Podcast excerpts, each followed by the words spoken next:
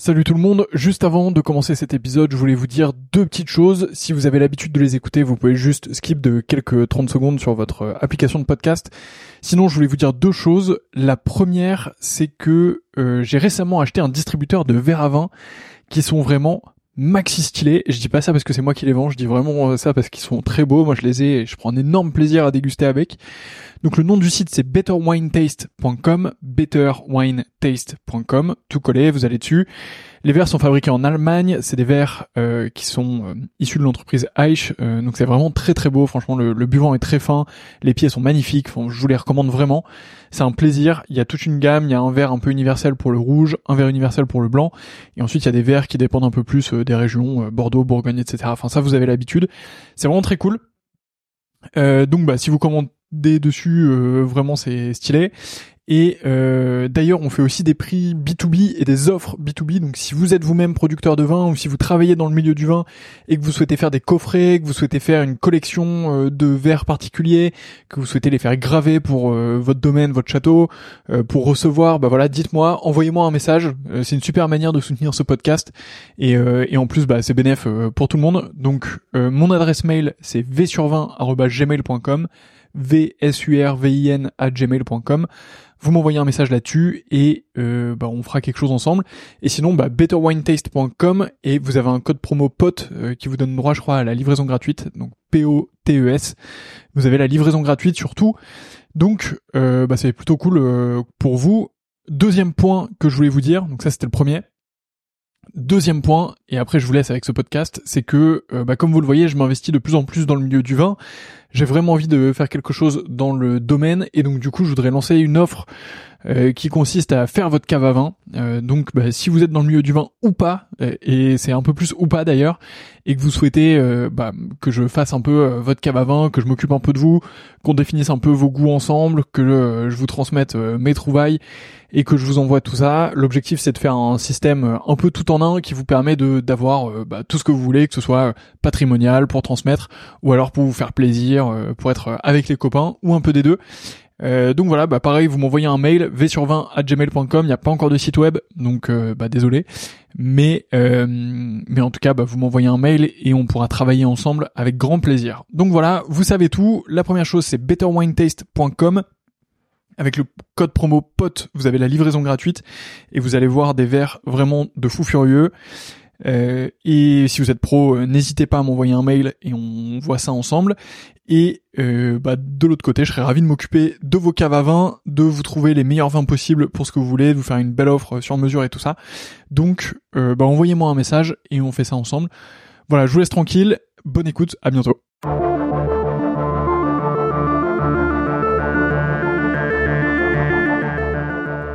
Bienvenue dans ce 26e épisode du Winemaker Show dans lequel je pars à la rencontre du célèbre et de l'iconique Michel Chapoutier. C'est un personnage emblématique du monde du vin en France et pour fêter cet événement, ce premier podcast en présence de Michel Chapoutier, ses équipes ont eu la gentillesse de mettre en place une vente privée qui vous est destinée avec 10% euh, sur une grande sélection de vins. Je crois que vous avez plus de 40 bouteilles de vin qui vous sont accessibles comme ça. Les liens sont dans la description du podcast. En attendant, je vous souhaite une excellente écoute. J'ai adoré tourner cet épisode.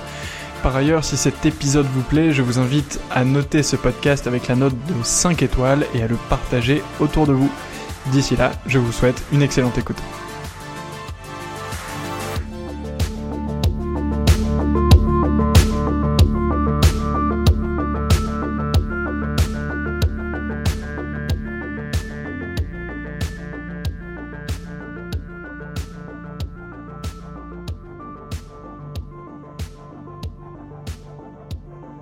Michel. Oui, bonjour toi. Merci beaucoup de me recevoir euh, ici euh, chez toi à Paris. C'est un plaisir euh, de venir à ta rencontre. Alors je remercie au passage Pierre-Emmanuel Tétanger qui avait gentiment mentionné ton, nom à la fin de notre interview. Il avait aussi mentionné Bernard Arnault, donc restez au courant, il, avait mentionné toi et Bernard Arnault, donc deux, styles complètement différents quand même. Mais ça me fait très plaisir d'être avec toi aujourd'hui. On va parler de beaucoup de choses parce que tu es un des, témoins du monde du vin en France et même dans le monde en général depuis euh, maintenant pas mal de temps, donc euh, c'est un plaisir d'être avec toi et d'avoir cette transmission euh, que tu fais. mais avant de nous plonger dans toutes ces histoires, est-ce que tu peux commencer par te présenter? Oui, alors Michel Chapoutier, agriculteur à Talarmutage. J'ai un autre biais de présentation, c'est ma carte de visite qui est écrite en anglais, où il y a marqué Weingrower, Winemaker, Wine Lover. Alors finalement, ce qui est assez intéressant dans ces deux biais de présentation, c'est le point commun, c'est quand je dis agriculteur, c'est que le vin c'est avant tout de l'agriculture. Et quand je dis euh, dans cette carte de, visite en anglais vine, grower, ça veut dire viticulteur, winemaker, vinificateur, wine lover, passionné des vins. Ce qui est assez intéressant, c'est que on peut avoir toute la maîtrise technologique que l'on veut, la technicité que l'on veut. Il faut tout d'abord avoir une notion de, passion. On est dans un métier de passion. Et euh, les plus grands vins sont issus de gens de passion. Euh, moi, dans ma vie, j'ai rencontré des grands techniciens du vin. Euh, des fois dans les pays du Nouveau Monde, mais qui manquaient de passion. Ça faisait des vins technologiques, mais sans âme. Donc cette notion de, passion est importante. Et la deuxième chose, c'est que cette passion euh, permet aussi de, relativiser la césure qu'il y a entre viticulture et vinification. Parce qu'on est dans un monde aujourd'hui tout le monde parle de la transformation, de l'énologie. J'insiste sur le terme énologie, on ne dit pas œnologie. Hein. En français, OE entrelacé se prononce et, comme ésophage, comme fœtus, et pas E, parce qu'il n'y a pas de U derrière. petit, petit détail. Mais, mais qui fait la différence. Mais c'est important que quand on revendique un métier, qu'on sache moins prononcer le nom de son métier. Et euh, lorsque, dans, dans ce monde, tout le monde parle d'énologie, de winemaking. Et on a oublié que pour faire un vin, il y a 18 mois de travail dans la vigne. Alors quand je dis 18 mois, ça veut dire qu'en vérité, la récolte dont on s'occupe cette année, en 2020, qu'on va vendanger en septembre 2020, elle a commencé euh, sa gestation en 2019. Donc c'est pour ça hein, qu'il y a vraiment ce travail. La vigne porte de récolte quasiment. Hein. les inductions florales et puis il y a le raisin. Et la partie de la viticulture et de l'agronomie, c'est la partie qui va faire le potentiel de qualité. Alors que le vinificateur ne fait que transformer un potentiel en réalité, mais il ne crée jamais de qualité. Si tu veux, c'est comme si la, qualité est une échelle, la hauteur de l'échelle est faite en viticulture, et l'énologue ou le vinificateur va monter à l'échelle mais n'ira jamais au-delà du potentiel créé par l'agronomie. Donc on est vraiment dans un métier d'agronomie alors que tout le monde parle de winemaking. Et c'est assez intéressant parce que quand, quand je me suis promené dans les différents pays du Nouveau Monde, où le vin était très à la mode, où le winemaker était un peu dans un star system, on voyait très vite la différence entre les winemakers qui avaient une vraie sensibilité agronomique. Et, euh, et c'est une, dans les pays du Nouveau Monde, par exemple, il y a des winemakers qui sont arrivés dans le vin réellement par passion. Les parents n'étaient pas là-dedans, pas comme nous, comme Pierre-Emmanuel, où on était euh, presque prédisposés, parce qu'on est la Xème génération.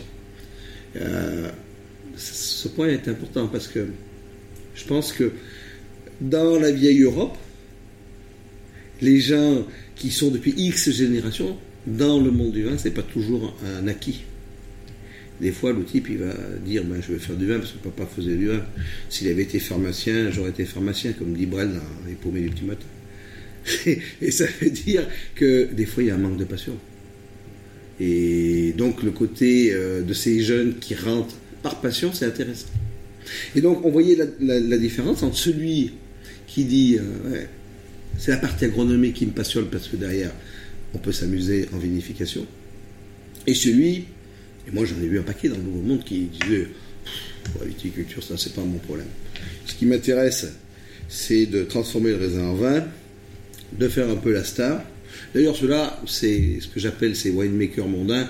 On les repère très vite parce que quand des fois, euh, nous, on a eu l'occasion d'en avoir dans nos équipes, c'est des types qui voulaient vivre en ville.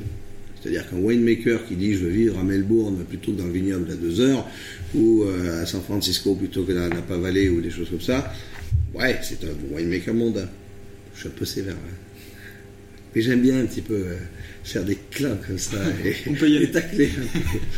Voilà, donc, moi je suis euh, d'origine euh, de la vallée du Rhône.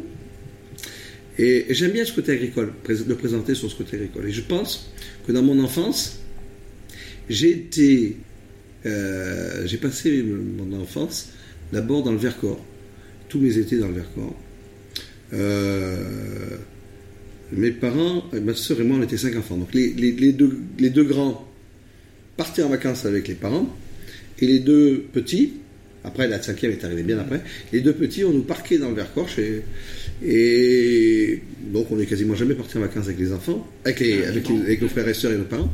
Mais ce qui était intéressant, c'est que finalement, euh, on vivait à côté d'une, euh, d'un couple de vieux paysans. Les trois filles étaient parties à la ville, à Saint-Martin-Vercors. Et j'ai passé toutes- tous, mes, tous mes étés, toutes mes vacances, à aller travailler chez ce paysan.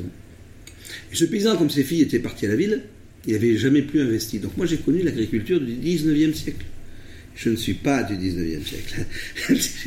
C'est une bonne Je suis né vérification. en 1964, pas en 1864. Mais ce qui était intéressant, c'est que j'ai connu le fauchage, faucher avec la faux. Euh, on travaillait dans le Vercors avec des vaches, c'est des, des de lance qui étaient aussi des vaches de, somme et de lait.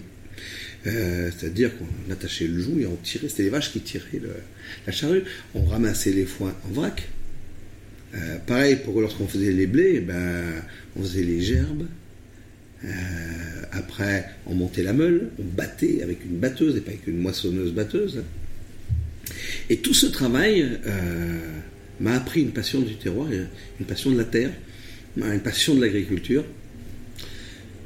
Quand après j'ai fini mes, mes, mes- plus tard, je suis parti euh, sur la Californie et là j'ai passé mes étés dans le monde de- viticole de Sainte-Helena euh, avec des familles comme Grace Family Vineyards qui, où on travaillait avec les Camus. Avec, euh, c'était à l'époque où Craig Williams venait juste d'arriver chez Phelps.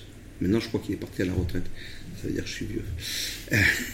Et après, j'ai découvert le monde du vin par l'entrée américaine, qui était hyper intéressante. On avait à cette époque l'Eldorado mondial du vin, c'était la Napa Valley. Avec des types qui, euh, qui arrivaient euh, dans le monde du vin comme un monde de, de- de- de passion, mais aussi très, très, très shining, très, très brillant. hein. C'était le Star System. Et le Star System, c'était le winemaker. Et euh, ce qui est assez intéressant, c'est que lorsque j'étais là-bas, j'avais été impressionné par d'abord une maîtrise, une, une technologie en énologie qui était plus, plus avancée que chez nous.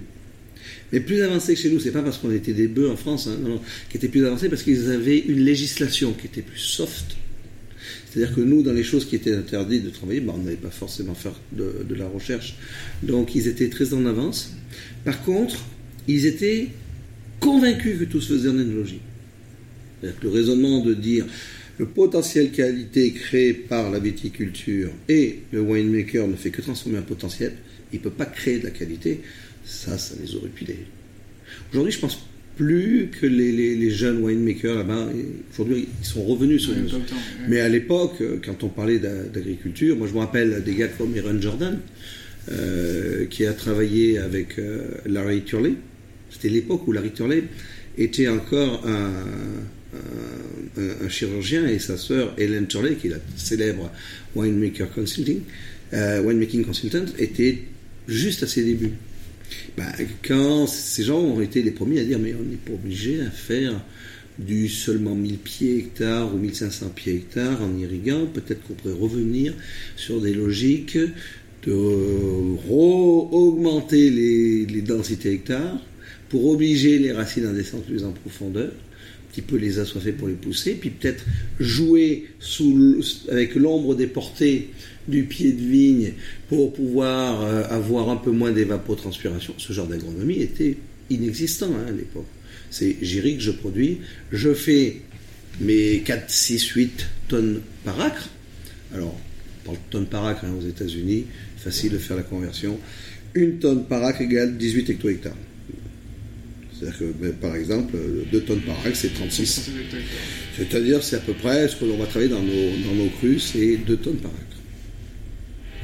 Le, alors, c'était assez intéressant de, de, voir cette, cette, approche, de voir ces types qui ne regardaient pas trop la notion de terroir. Alors, je ne vais pas abuser du terme terroir, je vais peut-être commencer peut-être par donner une définition euh, du terme terroir, parce que j'ai eu euh, la chance de travailler euh, à la commission culture de l'INAO, et avec Jean-Robert Pitt, à l'époque, on avait comme mission de faire la vraie définition, ou de trouver une définition du terme terroir.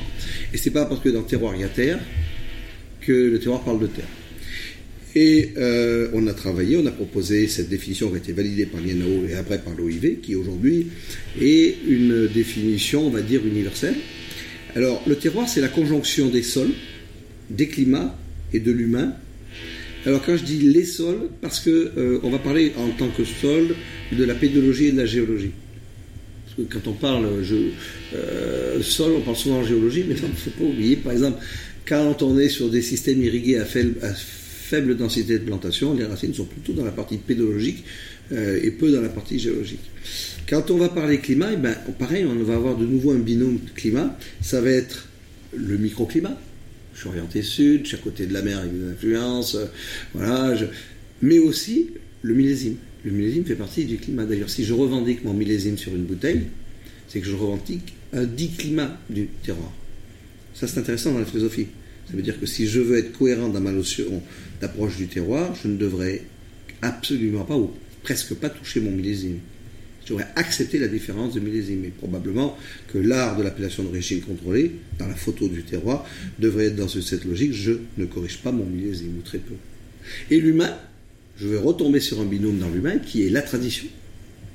Et elle est essentielle sur des gestes historiques qui vont jouer et influencer les sols. Et euh, en plus de la tradition, je, vais mettre le, talent des opérateurs d'aujourd'hui. La tradition est intéressante parce qu'elle va jouer sur la partie pédagogique, par exemple.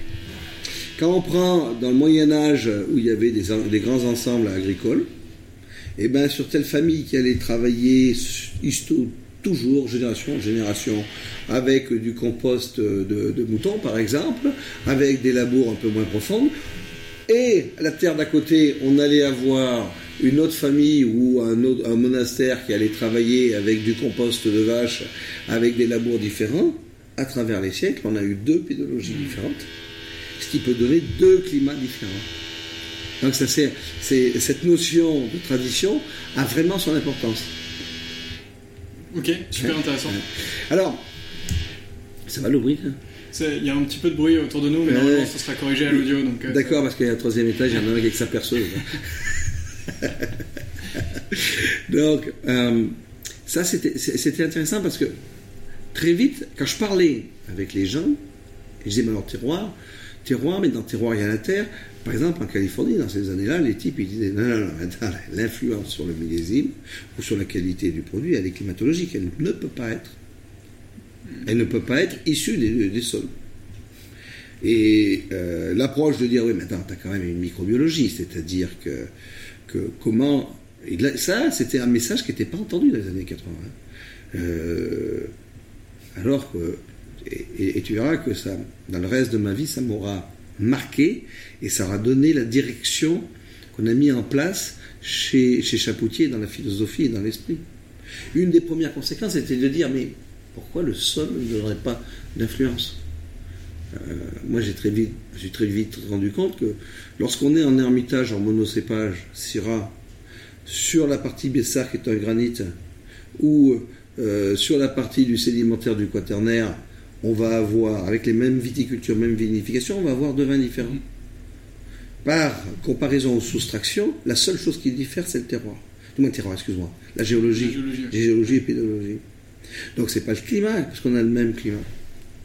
Mais il est certain que si on veut parler comment le sol peut influencer le goût du vin, on peut s'aventurer dans un cheminement, c'est-à-dire que j'ai des racines qui peuvent descendre très profond. Ces racines, elles vont absorber la richesse du sol, richesse organique par osmose, richesse minérale et oligo-éléments, par le biotope, par la microbiologie. J'aime bien dire, par exemple, la bactérie autour de la racine, les bactéries qui vivent ce milieu, ce biotope, euh, transmutent le minéral en végétal. La vigne n'est pas capable de le faire. La bactérie, c'est la mère de la vigne.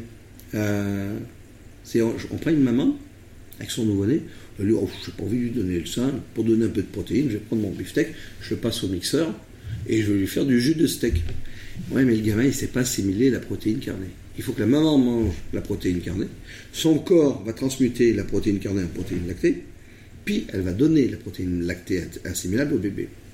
Ben, c'est la même chose. La, bactérie, c'est la mère de la vigne, parce qu'elle va rendre assimilables les minéraux. Ces minéraux, plus tu as une densité, une activité microbiologique, plus tu vas donner des capacités d'absorption de cette richesse minérale. Et cette richesse minérale, elle va aller euh, ben, influencer le process de la fermentation. Alors c'est assez intéressant parce que la fermentation, c'est quoi? C'est la transformation du sucre alcoolique, du sucre en alcool, mais en vérité, et en gaz carbonique, mais en vérité, ce n'est pas une fermentation, ce sont des fermentations. Les fermentations, c'est un chaos. C'est un chaos qui est naturel dans le process de vie, et j'allais même dire, les gens du biodynamie veulent toujours euh, dire Ah, ben, fermentation, je vais prendre des jours fruits. Non, il faudrait prendre des jours racines parce que la fermentation, dans l'équilibre de la vie, c'est le process de décomposition. Ah, là, ça gêne un peu, parce que les gens, ils n'aiment pas qu'on regarde le vin. Il est tellement noble, on va quand même pas parler de décomposition. Ben si, parce que lorsqu'il y a de la vie, il y a deux obsessions par la vie. Première obsession, c'est assurer la génération suivante. Hein, et la deuxième question, c'est coloniser le milieu. Qu'est-ce qu'un raisin? Tu me dis si je vais trop loin, peut-être. Hein, non, moi je prends une leçon, je suis, très content. Qu'est-ce qu'un raisin? Un raisin, c'est un pépin. Ça, c'est la génération suivante. Qui est entouré de chair. Ça, c'est la colonisation du milieu. On attend un oiseau qui va bouffer le raisin. Et, après digestion, qui va fianter ce pépin pour qu'il puisse germer à 3 km ou 4 km. D'ailleurs, je prends mon raisin, je le mets, je prends le, pépin, je le mets en terre et j'en aurai pas. il, doit passer, il, doit passer, en phase acide. Bon, il y a un raisin mal aimé. Aucun oiseau l'a voulu. Numéro du raisin, quoi. tombe, boum. Comment il va faire pour germer? C'est pour ça que j'ai les levures dessus, qui vont décomposer fait transformer les sucres en alcool. Puis après, les bactéries vont transformer l'alcool en acide. Et voilà, je me retrouve dans un milieu acide qui va me permettre plus tard la germination du pépin. Mais pendant ce process, c'est un process de décomposition. Lorsque j'ai un fruit qui pourrit, d'abord j'ai un goût un peu alcooleux, puis après j'ai un goût vinaigré. Donc c'est bien ces deux fermentations qui se suivent. La fermentation est un but de décomposition et un vin naturel est un vinaigre. L'art du vigneron est d'arrêter ce process naturel à mi-chemin en disant je veux ma fermentation alcoolique levurienne, mais je ne veux pas m'engager sur ma fermentation acétique qui est bactérienne. Donc je m'arrête là. C'est pour ça que le vin. Voilà, mais le process naturel, c'était ça. Puis mm. très probablement à l'époque des Romains, les gars, on était sur des taux de volatile ou d'acétique qui étaient assez, qui étaient assez importants.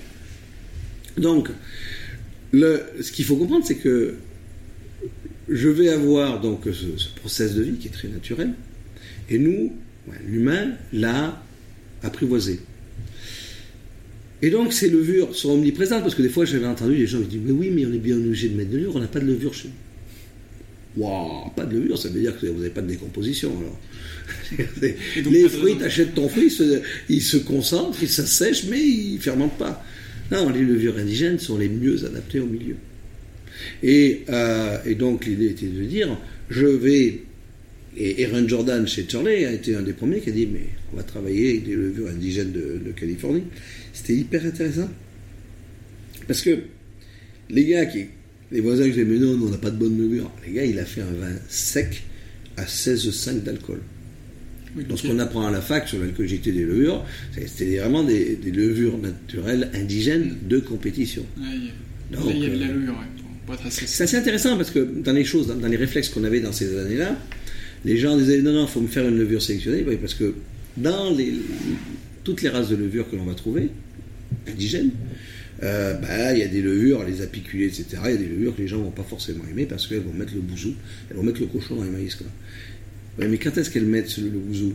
C'est lorsqu'on va se retrouver sur des jus qui sont issus de rendements extravagants, c'est-à-dire on a des extraits secs faibles, et à ce moment-là, elles ont la capacité de prendre le dessus. Je on est sur des produits qui sont équilibrés, qui ne sont pas sur des rendements pléthoriques, qui ont un bodybuilder en rendement, on arrive à peu près à suivre. On arrive à peu près à laisser la place à ces levures. Et je trouve très intéressant de, laisser travailler les levures indigènes parce que sur cette logique de levure indigène, euh, euh, j'aime dire que le vin est une symphonie aromatique. Et alors, ces levures, et je, reviens, parce que j'ai fait une longue diversion, mais je reviens à mes minéraux qui sont arrivés, chaque levure va être dopée ou va bien aimer, va avoir son minéral de prédilection, si je veux schématiser. Et donc, selon chaque levure va aussi transformer le sucre en alcool avec sa propre signature aromatique, exactement comme un instrument de musique dans un orchestre symphonique va avoir sa propre sonorité. Et par cette diversité euh, levurienne, je vais avoir une diversité de signatures aromatiques. Et si toutes ces races de levure ont pris position et ont pris, ont, sont intervenues, elles ont amené comme un groupe, si je passe de 1 à 20 violons dans mon orchestre symphonique. Et si je vais prendre une levure sélectionnée qui a comme premier job de désinguer les levures indigènes parce que, bon, on m'a élevé à part, on m'a demandé de me reproduire à part, quand j'arrive dans le milieu, je dis, mais c'est quoi c'est là, Je les désingue en premier. Levure indigène, ouais, c'est, je les aime pas. Et c'est là que je vais avoir des puissances aromatiques, mais je perds ma diversité. C'est-à-dire qu'au lieu de jouer ma, ma symphonie avec mon orchestre symphonique, je vais dire, oh les gars, je vais mettre que des trompettes. 90 trompettes. Et on y va, allez. Et là, je vais avoir de la puissance. Mais j'ai perdu toute la complexité de l'harmonie. Et donc, c'était ça qui était intéressant dans les, dans les, les minéraux qui sont extraits, c'est que si on les laisse jouer avec les levures indigènes du milieu, à ce moment-là, on va avoir des différences gustatives qui sont marquées. Parce que c'est dans ce travail de, de symphonique qu'il va y avoir dans, la symphonie de la fermentation alcoolique, les arômes vont être complètement différents. Et c'est ce que chez Chapoutier on démontre quand dans nos sélections parcellaires. Lorsque l'on va vous dire, bah les gars, vous avez de différentes appellations de la vallée du Rhône, vous avez des Syrah des Marsannes, du même millésime, du même rendement, de la même viticulture, de la même vidification. La seule chose qui change, c'est des fois un petit peu l'orientation au niveau climatologique, mais de manière extrêmement minime, ça va être le sol, cette partie du terroir, pédologie, géologie, et vous vous rendez compte par soustraction au combien ça peut donner des différences. C'est intéressant parce que des fois le palais ne, se rend pas compte. Hein. Je me rappelle dans, ma jeunesse, euh, quand on faisait des dégustations d'eau minérale, et je donnais des cours de dégustation euh, pour m'arrondir les fins de mois au début de ma, de ma, carrière. Et je me rappelle dans un cours de dégustation, je faisais déguster à l'aveugle les eaux minérales. Et les mecs disaient, mais ah, on te croit pas, t'as mis des trucs dedans, c'est pas possible. Quand on a sorti, dit, mais non, c'est pas possible. Parce que les gens n'avaient jamais comparé deux eaux minérales à côté. Alors nous, dans le vin, on a l'habitude de déguster, on se rend compte qu'il y a des différences aussi marquées. Mais on prend le consommateur lambda, et on lui dit, on les met les, eaux minérales les unes à côté des autres, il ne comprend pas. Il dit, mais je me suis jamais rendu compte qu'il y avait autant de différences gustatives. Alors que si on s'amuse pareil sur des vins qui sont à peu près faits pareil, le même cépage, sur des sols différents, comme on peut faire en Vallée du Rhône, et eh ben les gens se rendent compte dire Ah oui, là je comprends. Je comprends ce qu'est un granit, je comprends ce qu'est un schiste, je comprends ce qu'est un calcaire, ou certaines subdivisions du calcaire. Là je comprends. Et je vois comment ça va jouer. Et c'est ça toute l'histoire des AOC en France. Si on a créé des AOC, c'est parce que on avait des, on avait une expérience et on avait une histoire. Je reviens en France après la Californie et je dis mais on est foutu. On est foutu parce que ils ont une avance technologique, ils ont une liberté administrative et technologique, ils ont une liberté économique qu'on n'a pas. En plus, ils ont une grande différence au niveau agricole. C'est-à-dire que souvent en France, je produisais, et après je me posais la question, où c'est que je vends? Eux, ils savent où ils veulent vendre. C'est-à-dire qu'ils ont mis une dimension marketing qu'on n'avait pas en France. on y reviendra ça dessus. Ouais, Hein, que- parce que parce que c'est pas forcément une vérité. Ça veut pas dire qu'ils étaient plus malins que nous là-dessus, parce qu'on a une dimension sur le marketing de l'offre et de la demande sur laquelle il faut revenir. Il y a peut-être une logique à avoir dans les AOC, qui n'est pas la logique des IGP hein, euh, ou des, des- des- des vins de marque. Donc on rentre en France, dis. euh, alors là-dessus, on est quand même en danger. Par contre, on a une chose qu'ils n'auront jamais, c'est les 20 siècles d'avance de viticulture. C'est-à-dire qu'il faut bien comprendre que quand, tu arrives sur un- une vigne comme l'Ermitage, où les premières vignes ont été vues 4 siècles avant Jésus-Christ, euh, Côte-Rôtie, c'est euh, deuxième ou troisième siècle avant Jésus-Christ, mais donc on est vraiment dans une logique de 20 siècles. Euh, le travail de cette microbiologie autour des racines a digéré, transformé ce sol et a amélioré ce sol. Siècle après, siècle, ces, ces sols viticoles sont devenus de plus en plus performants.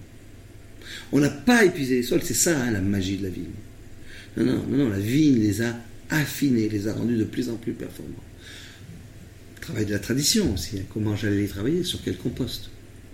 C'est-à-dire que quand je fais un compost de vaches, de moutons, avec des, températures, ben, c'est-à-dire que c'est pas des grands tas, hein, les gars, ils faisaient des petites tasses, ça montait pas trop en température. Je levurais mon sol, hein. C'était un levain du sol. Je nourrissais cette microbiologie des sols. Et dans les années 80, c'est l'époque où Robert Parker euh, arrive. Hein.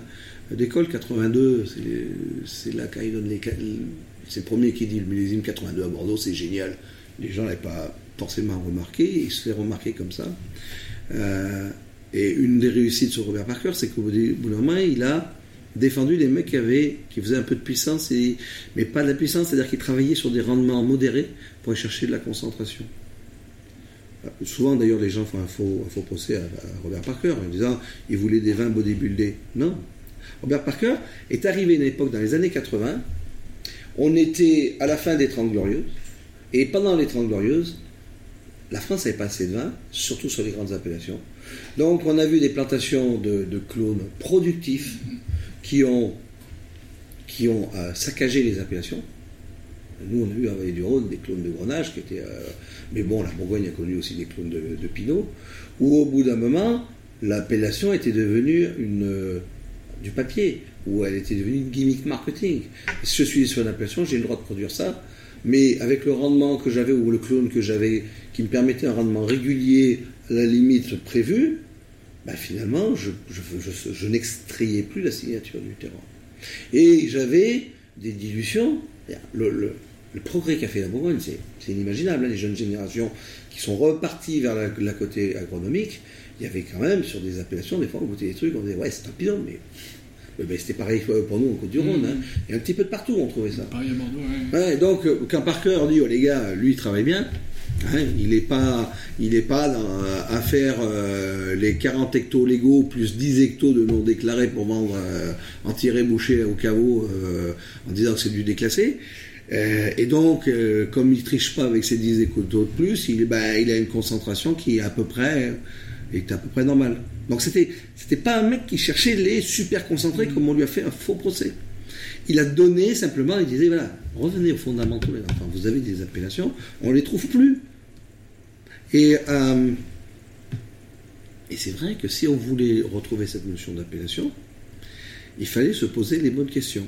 Donc il fallait avoir une agriculture qui respecte la vie, vie bio, et pas la mort, mort ide.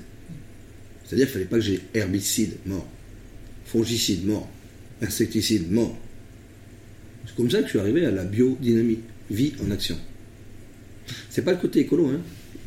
J'étais pas du tout, c'est-à-dire, non, mais je disais, où c'est que je trouve les sols qui parlent?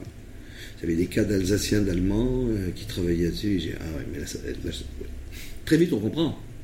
On perd de la puissance, mais on a du toucher de bouche, on a des vivacités, on a des amers qui sont intéressants.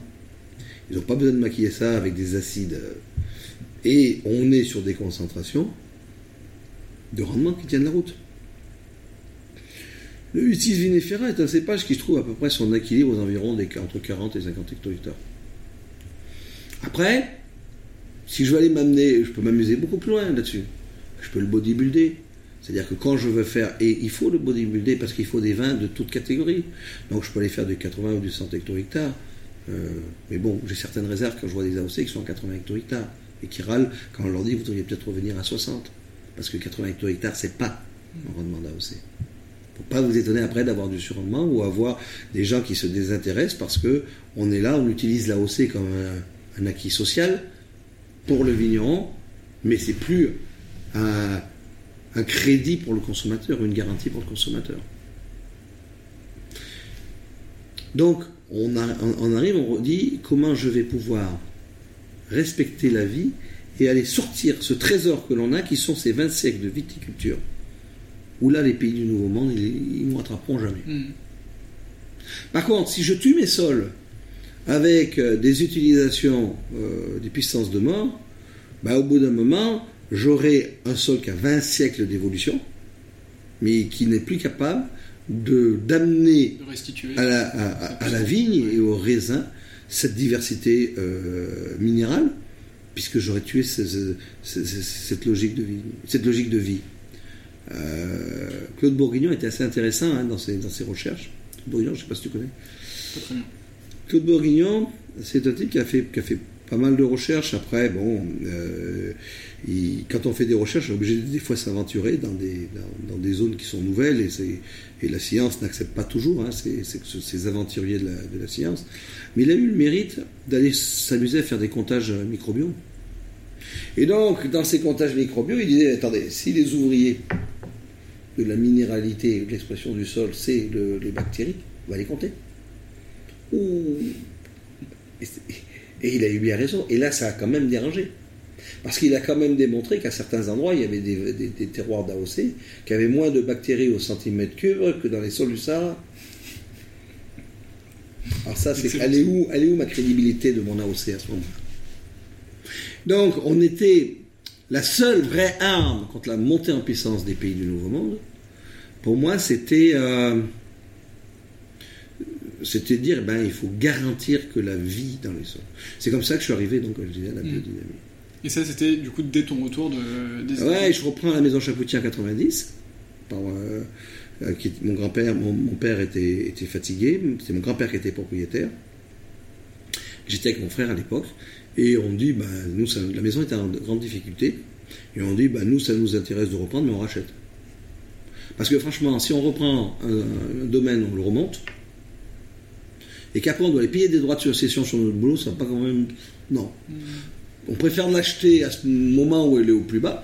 On a eu la chance d'avoir des partenaires banquiers qui nous ont suivis, qui ont fait le pari sur nous. Parce que je pense que c'est intéressant de, de- de toujours remarquer, hein, quand on est jeune, c'est pas facile, quand on est jeune, de, euh, si on n'arrive pas à avoir les bons appuis, c'est pas facile de décoller. C'est pour ça que dans je les- confirme. ouais. c'est pour ça que dans mes missions, euh, parce que je suis très impliqué dans, la filière vin au niveau associatif, euh, plus je vieillis, plus je mets mon énergie pour, pour m'occuper pour, et pour aider les jeunes vignerons et pour trouver des solutions, parce qu'on va rentrer dans une vraie crise de vocation, hein, euh, avec les crises successives. Donc, euh, et donc, c'est intéressant de témoigner de dire, voilà, à ce moment-là, pourquoi? Parce que j'ai des banques ont suivi. Et, ces banques ont fait le pari. hein. Mais il y avait une vraie prise de risque. Et, et donc, euh, je reprends en 90 et 91, on a l'autre pari, on dit, ben, on passe en biodynamie. C'est quoi le, le- juste avant que tu me racontes euh, cette histoire de reprise, c'est quoi le premier jour de cette reprise? Le moment où tu te, où avec ton frère, tu dis ok, euh, maintenant c'est à nous. Non, c'est une tension à ce moment. Et on- moi, je dis, je me casse. Je- ouais, parce que, parce que j'aimais pas les- le, vin, le style du vin chapoutier. Mon grand-père, à l'époque, il avait fait des grandes cuvées de, de non millésimés. Et puis, quand je faisais une dégustation de chapoutier, mais bon, alors, on va dire que je vais critiquer le chapoutier, mais il y avait beaucoup de maisons connues qui, qui étaient comme ça. Dans une dégustation, je dis, je dis, ouais, ben là, tu vois, je vais mettre les différents. Le problème que j'ai, c'est que je ne retrouve pas mes petits parce que je, trouve le style chapoutier. La dégustation, je dire, ça c'est un chapoutier, ça c'est un chapoutier, ça c'est un chapoutier, ça c'est un tartampion, ça c'est un duchemol. Putain. Et où est le respect de l'amateur de vin Je devrais dire, ça c'est un Armitage, ça c'est un Chardonnay du Pape, c'est un Croc, c'est un Saint-Jean, c'est un Cornas. Et qu'il soit fait par Chapoutier, par Duchemol ou Ducon, je devrais avoir l'appellation reconnue avant le vigneron. Donc, si je reconnais le style des maisons, je, ça veut dire que j'utilise à mauvais escient le principe des AOC. Et c'est à ce moment-là, je dis, je me casse parce que si. On s'est frité plusieurs fois quand même, hein, parce que mon père n'a pas du tout la même approche. Il faisait des trucs, je dis, mais je suis désolé, n'aiment pas. C'est pas bon. L'impression de vendre, de vendre aux consommateurs un mensonge. C'est-à-dire que quand tu prends un tableau, bah, ça c'est un aborigène, donc la signature en plus elle est derrière. Mais quand tu vas prendre un tableau, la signature est dans le coin de la toile. Elle n'est pas sur toute la toile. C'est-à-dire dans l'art de vinifier, on se met au service du terroir. Et donc il faut que la signature, la partie humaine du terroir, soit vraiment minimum. Un vinificateur qui veut respecter l'expression du sol, il est là, il doit, il n'a quasiment rien à faire. Il doit être sur sa matière première, mais il est là au cas où. Hmm. Comme un papa va apprendre de faire le vélo à son gamin de 5 ans, quand il enlève les roulettes, il est là derrière, il ne le tient pas, mais il est là si, si jamais le gamin va se casser la gueule. C'est ça. J'adore cette allégorie du gamin, le papa qui, derrière le gamin, qui commence à se lancer tout seul en vélo. Ben c'est ça, l'enfant du, du, winemaker, c'est la vinification, il, est, il est là. Bon, paf, j'ai un arrêt de fermentation, ben là je vais être obligé de levure. Il faut chercher des levures qui vont finir parce que je veux bien être intégriste, mais je veux pas être con. Donc euh, je vais avoir, je vais avoir une montée en température, ok. Je donc euh, je dis tiens, je vais partir comme ça, je vais sulfiter. Je vais amener des correctifs qui seront curatifs, mais je ne vais pas forcément amener, parce que quand on fait des cours d'énologie, on nous apprend des correctifs préventifs. Oh, oui, pour pas faire ça, tu vas amener ça, tu vas amener ça. Non, tu vas laisse, laisse faire. Ne mets pas le bouzou dans les familles de levure qui vont travailler. Laisse-les s'exprimer. Parce que ça va être la symphonie aromatique qui va, Et si jamais tu mets le bouzou, tu vas pas savoir si tu as vraiment laissé la vraie photo mm. du terroir. Je dis toujours, mon idée c'était pas de faire le meilleur vin que possible, mais de faire la meilleure photo du terroir que possible. Et quand les gens me disaient j'aime pas, une fois je disais ouais, moi non plus j'aime pas, mais c'est la photo du terroir. Et des fois, est-ce que des fois tu avais des vins qui avaient des caractères euh, ma, passion pour les granites? Quand on va travailler sur la granite, c'est pour ça qu'après dans les autres pays, j'ai toujours essayé de chercher des granites, ou même sur l'esquerre dans, dans le Roussillon c'est cette signature que l'on trouve systématiquement. Moi j'appelle, alors ça s'appelle, il y a un mot qui a été créé en 64, qui s'appelait la pétricore. Ça veut dire quoi? C'est, moi j'appelle ça la pluie d'été sur le caillou chaud. Toi tu es au mois d'août, mm. commence à pleuvoir à 5 heures, cette odeur. En vérité c'est une odeur d'ozone. Hein, comme quand tu passes à côté de la photocopieuse qui tourne à toi. Mm. C'est cette odeur d'ozone que le granit quasiment fixe dans le vin. Et euh, cette, euh, cette, odeur de, pluie d'été sur le caillou chaud, sur des granites, quand tu travailles sur des rendements euh, maîtrisés, tu as cette signature et tu as cette persistance en bouche. Mais des fois, c'était tellement marqué, les gens disaient Oh, c'est fort. Eh ben ouais, mais c'est, ça, c'est vraiment la signature du granit. Du, terroir et, de la terre. Ouais, tu passais à côté sur. Ben, parce que les, les, grands terroirs sont des terroirs chaotiques. Tu remarqueras, hein, c'est qu'il faut que c'est des, c'est des rencontres. C'est des rencontres de sol, des rencontres géologiques, des chaos géologiques. Et donc, dans les grands terroirs, tu peux faire 15 mètres et tomber sur autre chose. D'où l'intérêt des, premiers crus et grands crus. Ils l'ont compris en Bourgogne depuis longtemps. On commence à faire des lieux-dits, mais par contre, les lieux-dits, quand on fait des lieux-dits, il n'y a pas. L'histoire du lieu-dit n'est pas attachée à la géologie. C'est pour ça aussi que euh, dans la vallée du Rhône, je défends la logique pour les appellations du Nord, en tout cas, que l'on devrait mettre en place des premiers crus et des grands crus parce qu'on a une telle diversité géologique et de telles différences qualitatives en, faisant des fois 50 mètres que ça mériterait des hiérarchisations. Et ce qui permettrait d'ailleurs de faciliter l'installation des jeunes vignerons par cette hiérarchisation. C'est pas faux, le, message est passé euh, ici. Du coup, tu arrives euh, là en 90 et tu reprends, enfin tu achètes du coup la maison Chapoutier avec ton frère. Voilà. Comment ça se passe cette installation? Euh, l'installation, elle se passe. Euh, elle se passe. Elle n'est pas forcément facile hein, au début. Hein. Euh, beaucoup de gens nous regardent d'un air amusé. Et, beaucoup de certains collègues regardent les deux jeunes chapoutiers récupérés Et à ce moment-là, tout, tout, le monde est gentil avec nous. Tout le, monde. parce que tout le monde est persuadé qu'on va se casser la gueule dans les deux ans. Et en disant, s'ils doivent vendre, s'ils doivent vendre des, des vignes, il vaut mieux qu'on soit pote avec eux. Il faut savoir que l'Ermitage est une appellation très petite. D'ailleurs, nous, on avait repris une maison pour sauver un vigneron qui avait été victime de ce genre de comportement des voisins. C'était la maison Ferraton, où Michel Ferraton, en difficulté, on avait. Et puis bon, il avait mal paix à son âme, hein, il, aimait tellement son métier, mais c'était le, le type, il buvait, il buvait, mais, vraiment le, tu sais, le, vrai, pas l'alcoolique, l'alcophile, mm. qui aime tout le monde et qui recevait. Et il a été dépouillé parce que à chaque fois qu'il avait besoin d'un peu de sous, on lui achetait un hectare par-ci. Des gens étaient là. Et moi, quand j'étais arrivé avec lui, j'ai dit non, Michel, on va faire un truc, on va te protéger et on va monter une société à 50-50. Tu vas garder tes vignes et tu vas vendre tes raisins, mais on a, on a, été arrivé à le protéger comme ça. Parce que j'étais passé par cette époque où les gens étaient gentils, parce qu'ils espéraient euh, pouvoir nous acheter un hectare d'ermitage si le jour où on aurait besoin de sous. Euh, j'arrive en 90, en vérité j'arrive en 88, et c'est en 90 que je rachète. C'est-à-dire qu'en 90, j'ai quand même... Ce, que, ce qui me plaisait pas beaucoup, c'est qu'en vinification, je ne menais pas la vinification complètement. Euh, si, je faisais, et c'est pour ça que j'ai beaucoup d'admiration et d'amitié pour Marcel Vigal, parce que Marcel on faisait des, je faisais aussi, on faisait de l'amitage pour Marcel à l'époque. Et, donc le vin que je faisais pour Marcel, Marcel tenait que ce soit moi qui le fasse. Donc là, j'avais pas les problèmes d'élevage, euh, et ce qui me permettait de, bah, de, voir que ma théorie de vinification était différente de celle de mon père. 89 euh, est quand même un millésime que j'ai mené totalement, même si j'achète à 90. Donc je sors, mais c'est les premières sélections parcellaires sur le millésime 89. Et là, on se prend nos premiers 100 sur 100 par par cœur. Ce qui surprend tout le monde. C'est un bon début. Et donc, euh, et je pense que ça aussi, ça nous a beaucoup, ça nous a beaucoup aidé parce que c'était une époque où il se passait pas grand-chose dans le monde du vin. Et il faut toujours reconnaître la part de chance hein, dans, un parcours. Hein. Euh, je pense que le, à ce moment-là, ben, on a eu toute la presse, puis ça s'est confirmé en 90, 91, 91.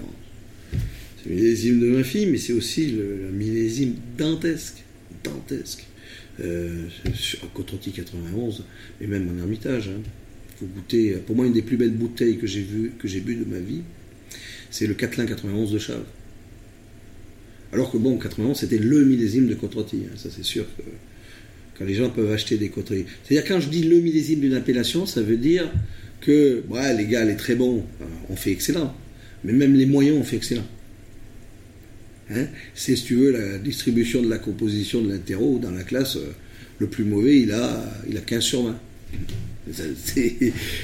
et euh, 92 millésimes plus, plus, plus difficile, mais qui était aussi assez, avec un rendement assez important.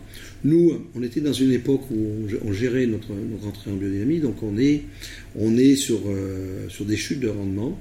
Et c'est marrant, 92-93, qui sont des millésimes plus difficiles.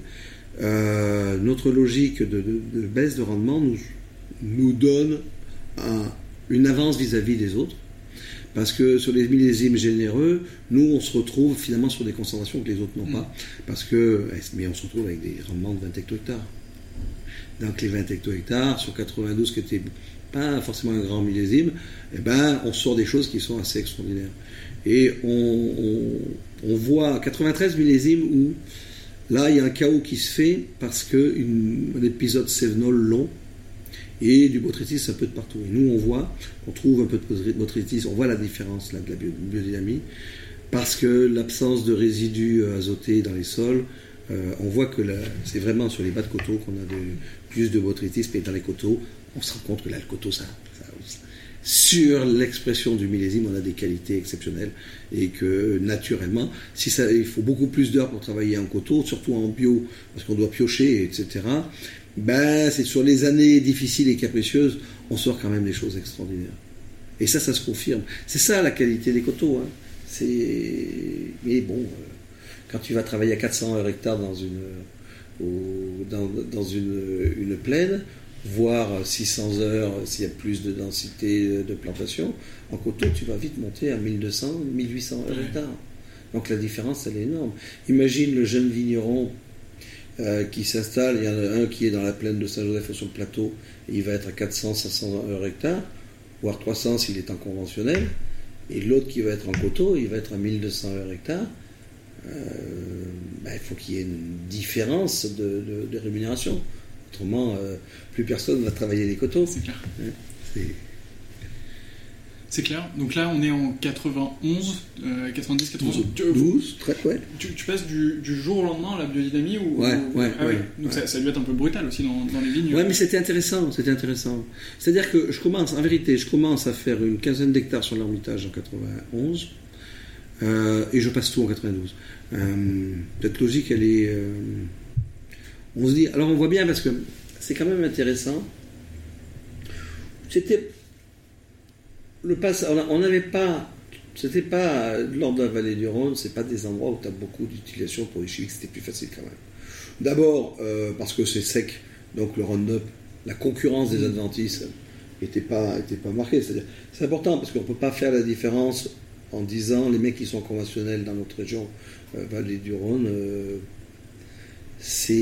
on n'est pas sur d'autres régions où ils ont des, des climats compliqués, c'est-à-dire que t'as pas les pluviométries qu'on va avoir à proximité de la mer, on n'a pas les pénétrations d'humidité à proximité de la mer, on a une chose extraordinaire qui s'appelle le Mistral, qui est un vent anticryptogamique, c'est-à-dire que même si tu un passage d'eau en disant je vais avoir des risques de milieu, voire d'oïdium plus tard, eh ben, le coup de Mistral te sèche tout.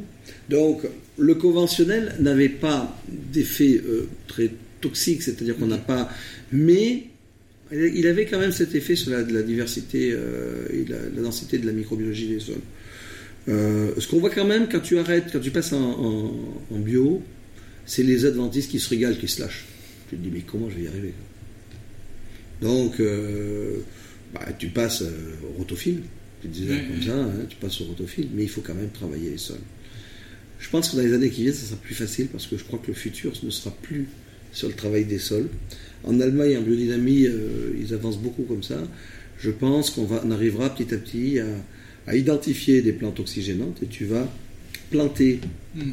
des plantes qui vont occuper le milieu et qui ne vont pas priver la vigne de la richesse du sol et qui vont oxygéner les sols. Parce qu'il faut, voilà, euh, le problème des gens qui étaient au Rhône, au bout d'un moment, ils n'avaient plus de microbiologie, pas simplement, c'est pas les résidus du Rhône, c'était plutôt que ton sol était plus travaillé. Donc, la partie aérobie, il n'y avait plus ces échanges-là. Il faut labourer. Il faut donner ça. Mais, je te fais le pari que dans 20 ans, tu verras qu'une grosse partie des grands vignobles ne seront plus labourés, seront travaillés sur, avec des plantes spécifiques. Le labourage sera remplacé, parce que c'est aussi une déshydratation hein, quand tu vas labourer. Mm. Évolution du climat, il va falloir s'adapter. Et donc, c'est ces travail de recherche. La Suisse est très en avance là-dessus. Euh, mais les Allemands aussi, c'est le travail de recherche. Quelle plante puis-je planter qui pourrait me remplacer le travail du sol? Ok, et eh ben le, pari est pris. Donc si vous écoutez ce podcast dans 20 ans, c'est-à-dire en, 2040, euh, vous nous direz si, c'était le cas. Et puis nous, Michel, on fera un épisode ensemble dans 20 ans euh, pour faire le, point sur ces évolutions. c'est super intéressant. Et là, donc du coup, d'un point de vue un peu plus macro sur les maisons chapoutières en général, là c'était parti. 91, 92, 93, ça se passe plutôt bien. Et là, c'est euh, ouais, ça, le moment Je me rappelle, c'est quoi C'est à quelle année 92 Il y a, c'est lors d'un Vigne Expo, c'est peut-être en 93, où Mio fait les championnats du monde de la Syrah et on les gagne. Revue des vins de France, euh, mais le meilleur euh, négociant. Alors c'est vrai qu'on était négociant, mais on gagne le titre de, de meilleur négociant, même si à l'époque une grosse partie de notre production, de, notre négoce venait de nos vignes. Euh, et euh, même en 95, premier achat, euh, premier achat d'un vignoble en dehors. Ah, je me rappellerai toujours ce vignoble. Le premier achat, ça a été à Banyuls. J'étais tombé amoureux de Banyuls. Et on achète à l'époque, je sais pas, deux hectares et demi dans les coteaux de Banyuls, mais les coteaux, ça ne nous faisait pas peur et euh, sur des grenaches magnifiques, vieilles vignes. Et euh, mais ça coûtait 45 000 francs. Je parle en francs, j'imagine. Bon, 3-4 000 euros. Quoi. Et pour moi, c'était cher à l'époque. Et j'hésitais. Et je me rappelle, à l'époque, j'avais une ronde rose. Je remonte. Et je me disais, mais bon, euh, ah, il faut qu'on économise parce qu'on a repris la maison qui était en difficulté. Est-ce que j'y vais, j'y vais pas Et comme je suis un passionné de Brel, il y avait les Jojo de Brel qui passaient à la radio. Et dans Jojo de Brel, à un moment, il dit Le monde sommeille par manque d'imprudence. Et je dis Brel l'a décidé. Je me suis arrêté sur la première sortie d'autoroute. J'ai appelé le notaire, je dis On achète. Et c'était notre, notre première aventure. Euh, pourtant, ça, ça, ça nous fait pas rire aujourd'hui, mais c'était important pour nous. Complètement, oui. Parce que ça sous-entendait qu'il fallait avoir euh, quelqu'un pour travailler, etc. Donc toute l'organisation. Mais ce que je voulais derrière ça, c'était de dire, on est sur l'Ermitage, qui est un des, vignobles, qui à l'époque était un prix raisonnable, mais tu verras dans les années qui viennent, les prix commencent à s'envoler. On verra le prix de l'Ermitage par, au prix du Clos de Tard. hein. Euh, puis il n'y a pas de raison, il suffit de comparer la dégustation. Je suis un peu chauvin, mais bon, on verra les prix de l'Ermitage. C'est que 130 hectares d'appellation, euh, qui est une appellation euh, par, opposition contre c'est 400 quoi. L'Ermitage, c'est 130 pour rouge et blanc. Donc, euh, on, a, on, on a un potentiel très réduit sur l'Ermitage. Mhm. Très réduit. Euh, et du coup, je me suis perdu. Je- Tu, tu achètes le. ah oui, le- donc le- oui, mon idée c'était ça. C'était de dire on va aller chercher les terroirs parce que je me rends bien compte qu'en ayant acheté les vignes, quand tu fais le calcul du prix du vin, la partie de l'amortissement du foncier que tu as acheté presque fait plus de la majorité du prix de la bouteille. Et je disais, et j'avais bien vu, hein. moi quand j'étais en Californie, j'avais mon copain Alvaro Palaccio qui disait Mais Michel, c'est un prix qu'il faut aller. Et à l'époque, ça coûtait rien, c'était 10 000 francs l'hectare. C'est pas le même prix maintenant. Et, clair. euh, et donc on était ensemble, hein, et Alvaro me disait ça, et, je- puis il y avait d'autres exemples. Et donc c'est intéressant de voir qu'il y avait une multitude de terroirs, et ça se passait aussi sur la Californie, ça valait rien la Californie à l'époque. On voit les prix. euh, euh, et donc il y a des sols en devenir, ou des sols potentiels, ou des sols oubliés. L'avantage des sols oubliés, ça c'est la grande richesse du Roussillon, des sols qui étaient travaillés sur des vins doux naturels qui après la consommation a fait qu'on ne les consommait plus. Mais ces sols, ils avaient pareil, 20 siècles de microbiologie. Ils avaient un acquis. euh. C'est comme quand tu vois que tu vas acheter des maisons, entre, euh, tu vas tomber sur une maison en, en moellon, puis à côté de ça, tu vas retrouver une maison où la même taille, même prix, le toit est enfoncé, d'accord, mais elle est en pisé ou en pierre. Ben, je veux dire, t'as pas photo. Je veux dire, la, la pierre, t'achètes la maison en pierre, même si le toit est enfoncé, si c'est au même prix, c'est pas à peine, le, le moellon il ira pas bien, alors que ta maison en pierre ou en pisé, notre région c'est le pisé, euh, ton pisé il peut avoir 1000 ans, euh, tu t'en fous. S'il est bien protégé, euh, ça te fait des super maisons. Donc c'était de dire, on va trouver, trouver des terroirs à ce prix-là, c'est-à-dire, bon, le côté aussi VDN qui m'intéressait, parce qu'on avait nos voisins Valrona, on disait, on a une synergie à faire. Parce que Valrona, le chocolat, le chocolat, c'est un hermitage. hein.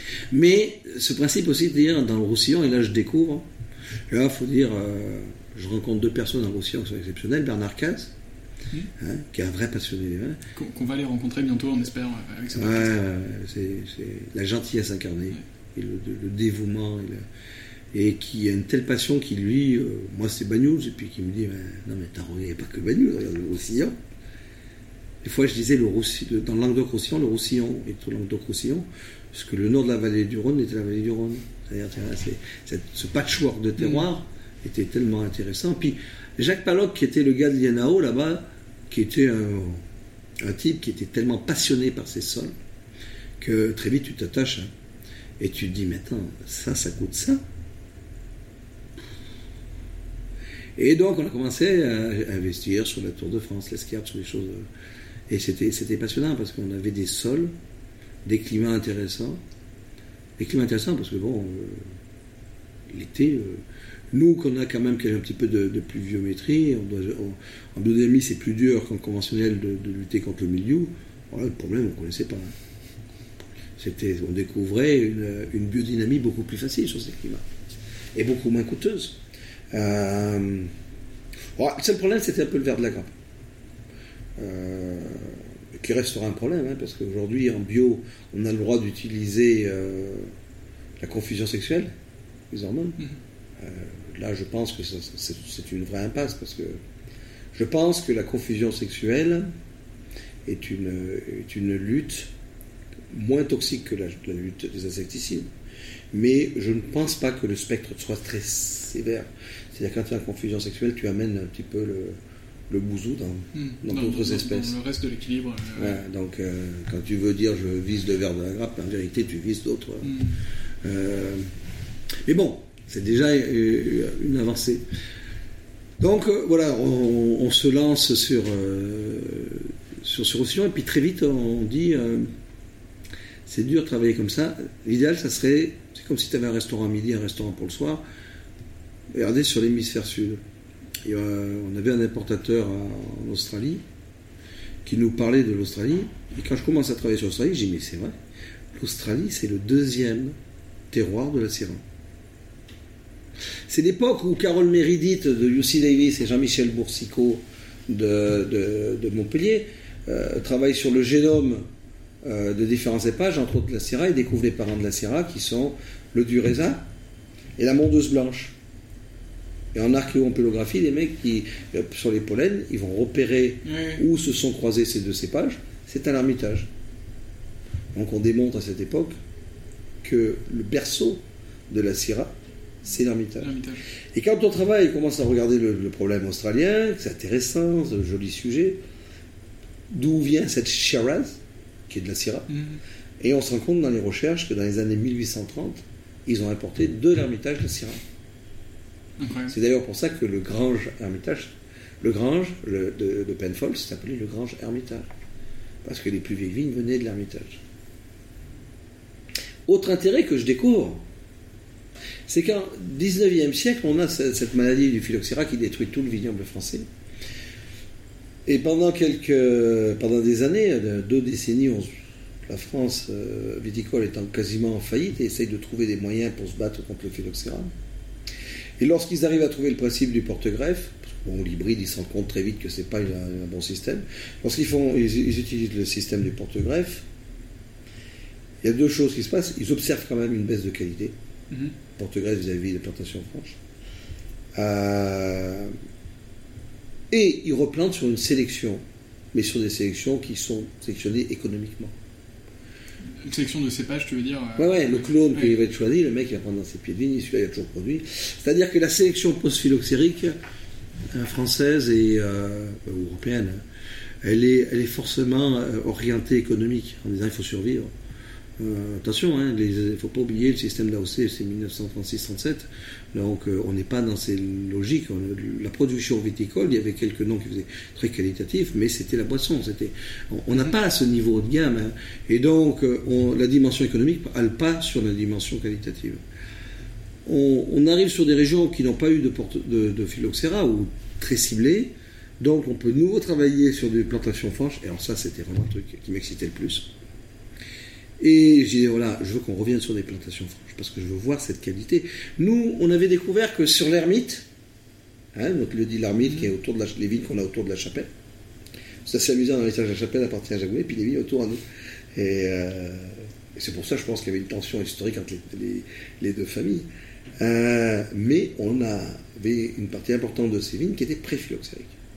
140, 150 ans. On voyait d'ailleurs, il y en a une qui mourait qu'on a remplacée, elle était marcotée. On voyait bien le, le coup de, la marcotte. Et, on voyait là aussi le- que sur ces sélections de, de vieilles vignes pré-phylloxériques, le niveau de qualité était d'une finesse, d'une extravagance. Euh, D'ailleurs, on voit bien, parce que quand on déguste l'ermite, quel que soit, même dans les millésimes difficiles, c'est le navire qui passe les millésimes. Et donc, c'était l'excitation d'aller sur l'Australie. Euh, le... Donc, on- c'est là qu'on découvre quand même que l'importation des clones de Syrah, mais sur le Grenache, c'était pareil. Euh, les Bordelais disent la même chose sur Malbec avec l'Amérique du Sud, ils ont constaté la même chose. Euh, c'est qu'il y a des clones qui ont disparu, les sélections qui ont disparu, qui n'ont pas été replantées, parce qu'elles n'étaient pas considérées comme assez productives à l'époque, qui ont été sauvées parce qu'elles avaient été importées dans ces pays-là. Et nous, on découvre des, des, à Iscot, avec euh, Ron Lawson, des clones de Syrah absolument hallucinants. On découvre aussi des clones de Grenache hallucinants, à tel point qu'on se dit, eh ben, peut-être on va en ramener en France, parce que parce que c'est des clones qui venaient vraiment de la vallée du Rhône, mais qu'on avait oubliés. Et donc on fait cette découverte. À, ce moment-là, toi, ton, ton travail à titre personnel, et même toi en tant que personne, tu changes aussi complètement d'échelle, parce que tu, passes, alors dans ta présentation, tu disais euh, winemaker, wine euh, grower, wine euh, lover, mais là, tu passes à une autre échelle de, euh, aussi de gestionnaire, euh, de euh, d'architecture, de marque, de domaine, de plein de choses qui vont autour, en plus de, de tout ça. Comment tu vis ce, ce moment? Est- Est-ce que tu t'en rends compte? Peut-être à force de passer du temps dans les si, après, après, après euh, d'abord, tu te rends- la première chose, tu te rends pas compte parce que c'était l'été dans- les pieds dans la terre, tu te rends pas compte que, que c'est financièrement plus difficile. Comme tu te rends pas compte que. bon, tu te rends pas compte c'est financièrement difficile, tu te rends pas compte aussi qu'au niveau de la gestion des équipes, il faut que tu aies des personnes bien. Euh, et ça, c'est difficile. Nous, on a commencé à travailler avec des jeunes. Et ça, je pense que c'était le bon pari. Euh, je vois des jeunes que, je, je suis encore, parce que j'ai un de mes premiers avec qui j'ai travaillé, qui a fait l'équivalent d'un VIE chez nous, mais pour la vinification. Et euh, l'avantage des jeunes, c'est qu'ils ils sont dans une passion, ils sont malléables. Et ils sont malléables, ils, sont, ils jouaient le jeu, ils savaient que c'était une aventure. Après, le problème avec. Euh, euh, Lorsqu'on a voulu prendre des gens qui étaient déjà formés, ou on va peut-être prendre des Australiens, c'était plus difficile parce que il fallait gérer de l'ego. Et nous, on était une petite maison qui faisait de l'aventure. Et euh, très vite, on est revenu euh, après sur du, sur du winemaker français, sur des, sur des types qui sortaient de, de leur DNO de- ou d'agro, etc., mais qui étaient prêts à vivre cette aventure. Généralement, c'était c'était épuisant l'Australien. Généralement, au bout de. Je n'en ai aucun qui a voulu rester. Alors, ceux qui partent aux États-Unis, souvent ils veulent rester. En Australie, ils ne voulaient pas rester. Au bout de 2-3 ans, ils demandaient de rester. De revenir. euh, Donc. euh, Mais, mais je pense que le, le- le- ce système, c'est bien. On a vu d'ailleurs toute cette génération de flying winemakers en Mhm. France. hein. Les enfants de vignerons. euh, Ce que je regrette, c'est que les enfants de vignerons deviennent des flying winemakers. Euh, on- je me bats maintenant pour qu'on développe le, VIE en France au niveau national, hein, qu'on ait beaucoup plus d'aide et que, qu'on en propose aussi comme alternative aux enfants de vignerons euh, les VIE commerciaux. Il n'y a rien de mieux. Les meilleurs commerciaux qu'on a, ce sont des enfants de vignerons. Et euh, les enfants de coopérateurs, le type, ceux qu'on a pris, qui sont leurs parents sont coopérateurs, euh, bah, c'est un avantage, c'est qu'ils viennent chez nous, mais après, alors il y en a que c'est des enfants de vignerons, ils vont repartir chez eux, mais les enfants de coopérateurs, euh, s'ils sont plusieurs, il y en a un qui va prendre l'exploitation, l'autre il va faire quoi? Bah, Plutôt qu'il aille faire comptable à la ville, on a un acquis sur ces gens qui savent se lever le matin, Mhm. qui adorent la vigne, qui savent parler du vin. Et le futur de la France viticole, elle sera là. hein. C'est ces générations. Le risque d'avoir trop de flying winemakers, c'est qu'au bout d'un moment, tous ces enfants qui ont fait des DNO, agro, leurs parents sont coopérateurs, ils rentrent en France après, et ils disent ben maintenant, avec les aides OCM, on va construire une cuverie. Ouais, mais après, au bout d'un moment, la coopération va mourir. Et la coopération est un maillon essentiel de l'équilibre viticole français. Puisque dans le principe de la mutualisation de la, coopération, ça te permet de faire les socles volumétriques et au prix où par, ce- par ces volumes, ils sont arrivés à faire ces prix pour attaquer les marchés à l'exportation. Donc c'est pour ça que a aussi dans, dans le futur hein, à se poser la question, encourageons les enfants de coopérateurs aussi à devenir des commerciaux, plutôt que tous des agronomes qui veulent se mettre à, leur compte. Parce qu'au bout d'un moment, on aura 100 000 euh, vignerons à leur compte, mais il n'y aura pas les Il n'y marchés aura plus personne pour, euh, pour les vendre. C'est clair. Euh, dans, dans- dans ton parcours et dans tout ce que tu m'as raconté, avant même de reprendre la maison Chapoutier, euh, tu m'as très vite mentionné le voyage, et ensuite on, on a parlé un peu de l'Australie, etc. Et même de toi qui prends ta. ta- C'était une Renault, tu me disais, pour, aller jusqu'à Banyuls. Euh, Est-ce que c'est quelque chose qui t'a. Je suppose qu'aujourd'hui, en plus, tu voyages encore beaucoup. Est-ce que c'est quelque chose qui, qui te marque de, de voyager comme ça, qui t'a donné beaucoup d'inspiration euh, J'ai pas voyagé tant que ça, hein, puisque moi j'étais euh, plutôt à toujours aller au même endroit. Ok.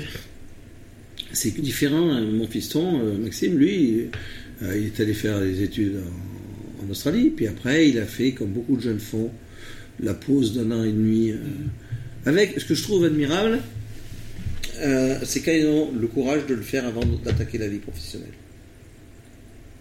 Bon, parce que ceux qui commencent la vie professionnelle, qui sont sur un parcours, puis après, ils attendent d'avoir le confort financier pour dire, oh ben maintenant, hop, j'ai fait 5 ans, j'ai mis un peu de sous de côté, je vais le faire pépère. C'est beaucoup moins méritant que lorsque euh, Maxime, mon, fils, dit, euh, moi, pendant les études, je travaille au restaurant, je me mets de l'argent de côté, et chaque centime va compter pour faire mes 18 mois de tour du monde. Et je pense que c'est une formation qui est excellente. C'est... Et ça, finalement, j'ai regretté, mais on n'avait peut-être pas. Notre génération, on avait moins cet esprit-là. Un peu moins. On avait moins cet esprit-là. Puis bon, il y a une chose que ta génération n'a pas forcément réalisé, c'est qu'à notre génération, on payait l'avion vachement plus cher. C'est-à-dire que nous, on a vu, entre ma génération et ta génération, on a vu avec la Chine le prix des vêtements baisser, mais on a vu, avec la concurrence mondiale, le prix des billets d'avion euh, descendre de manière drastique. Hein quand je vois euh, les prix pour, en écho pour aller à tel endroit ou à tel endroit, en dehors des, des, des, compagnies discount, hein, hmm. même dans les compagnies normales. C'est clair. Bah, bah, voyager, c'est la leçon, euh, une des leçons de cet épisode. Aujourd'hui, la maison Chapoutier, c'est devenu énorme, ou en tout cas très grand. alors j'ai lu pas mal de choses quand même dans cet épisode pour, pour arriver avec quelques billes, mais euh, c'est euh, alors je crois que c'est la cinquième marque de vin la plus connue au monde. Non, c'est pas, pas, ça. C'est pas ça. non, c'est un classement.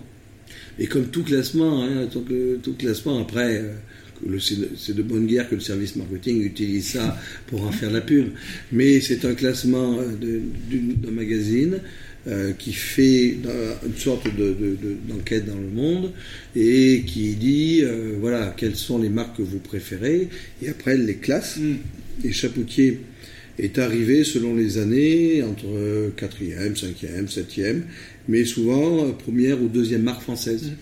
Mm.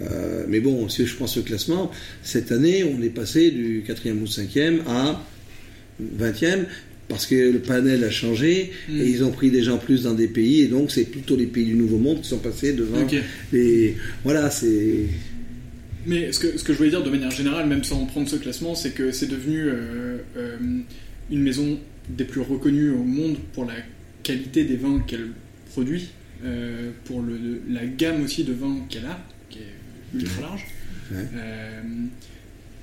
avec euh, en plus de ça des, centaines de milliers de bouteilles, je pense, qui sont distribuées euh, partout dans le monde. Euh, déjà, est-ce que c'est quelque chose que tu réalises parfois? Est-ce que parfois tu te poses et peut-être que je suis en train de te le faire faire, mais non, mais ce que je veux dire par là, c'est que on a fait quelque chose quand même de vraiment. Il est certain. Souvent, on se dit, si je prends l'exemple de mon voisin Chave qui est très qualitatif, on se dit mais on aurait pu rester avec nos vignes et au lieu de faire 11-12 millions de bouteilles, on aurait fait 800 euh, 000 bouteilles avec nos propres vignes, euh, on aurait eu 4 fois moins de personnel, et on, aurait vécu avec des rendements financiers extravagants. Mm. Mais mon rêve n'était pas là. Mon rêve, c'était de dire. J'avais vécu un truc en Californie aussi qui est intéressant. Et tu vas vite comprendre. J'avais vu la gastronomie française s'effondrer. Ces années 80. C'est-à-dire que la montée en puissance de la gastronomie italienne, avec des pâtes et des choses comme ça, car nous, avec notre euh, truffe, notre foie gras, nos homards, on faisait que des, trucs très chers. Et à ce moment-là, les gens se détournaient de la gastronomie française pour aller vers une gastronomie italienne qui, à côté, tu la gastronomie, à côté, tu avais les je disais la France, l'exemple de ce qui se passe en gastronomie est intéressant parce que le vin va faire la même chose. Le vin, c'est ghettoisé dans un snobisme suicidaire. D'ailleurs, tu as plein de gens, hein, quand tu dis euh, t'aimes le vin, ils disent euh, Ouais, mais je m'y connais pas. Alors, Des mhm. fois, je leur dis Mais t'as pas besoin d'être gynéco pour faire l'amour. Donc, t'as pas besoin d'être œnologue pour déguster le vin. Question de goût, t'as pas besoin d'intellectualiser. Mais ça, on a la monnaie de notre pièce. On a voulu des fois en faire quelque chose de trop culturel, de trop snob. Il euh, ne faut pas oublier que dans les champs, le vin, on buvait, et avant, le vin rouge, je buvais toujours au Pérou. Hein. Toi, il y a des. Et comment la gastronomie française s'est récupérée? Parce qu'aujourd'hui, on a oublié cette période de creux, là, où on dit que les restaurants français vont fermer partout. Hein. Au lieu d'avoir 25 restaurants français dans une grande ville, tu n'en avais plus qu'un. Ben, le droit qui restait, puis c'était vraiment de la cuisine traditionnelle. C'est que ces restaurateurs ont fait de la gastronomie et de la bistronomie. Et après, ils ont eu aussi de la brasserie. Et on s'est rendu compte que il fallait aussi proposer, se poser la question sur. C'est facile de faire cher. Mais je dois rentrer dans la compétition en disant est-ce que je peux faire bon à un prix raisonnable? Quand j'ai commencé, j'étais très riche en dette, donc très pauvre. Et en tant qu'amateur de vin, j'étais toujours abasourdi que lorsque tu n'as pas de sous pour acheter du vin, tu n'avais pas beaucoup de vin bon. Et que dans les entrées de gamme, c'était pas bon. Et à cette époque, je disais, mais il y a un vrai problème. Parce que le vin va faire comme la gastronomie française. Si on n'est pas capable de faire bon, et il y avait un modèle à Bordeaux que je trouvais absolument génial. C'était euh, Philippe de Rothschild avec son mouton cadet. Mhm. Les snobs critiquent mouton cadet, je suis désolé. Mouton cadet, c'est un Bordeaux générique qui est fait avec beaucoup de vin de repli. Donc il a des médocs, il a des trucs comme ça qu'il va mettre dedans. Et qui qualitativement est très bien fait. Et il a sorti un vin au-dessus de la moyenne, mais avec l'étiquette Bordeaux générique. Les appellations régionales sont la base de notre économie. Et ce que je voulais, c'était de dire, si vraiment on a une vocation, à côté de la gastronomie, il faut qu'on ait notre bistronomie. Autrement, on va voir ce qui s'est passé à une époque en Japon. Le vin était devenu tellement snob, tellement cher, qu'on observe aujourd'hui les jeunes qui se détournent du vin de la bière. Ils veulent je ne sais plus quelle liqueur qu'ils font par osmose, etc. Et ils reviennent au saké. Mais le vin, c'est un truc de vieux. Bagnouz est mort comme ça. Hein n'est pas mort. Je me retire ce que je veux dire. Il a failli mourir comme ça.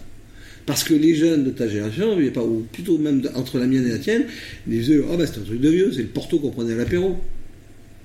Les VDN, bah ouais, le Porto, l'apéro, franchement. Si je veux un vin, doux naturel, je vais le mettre où?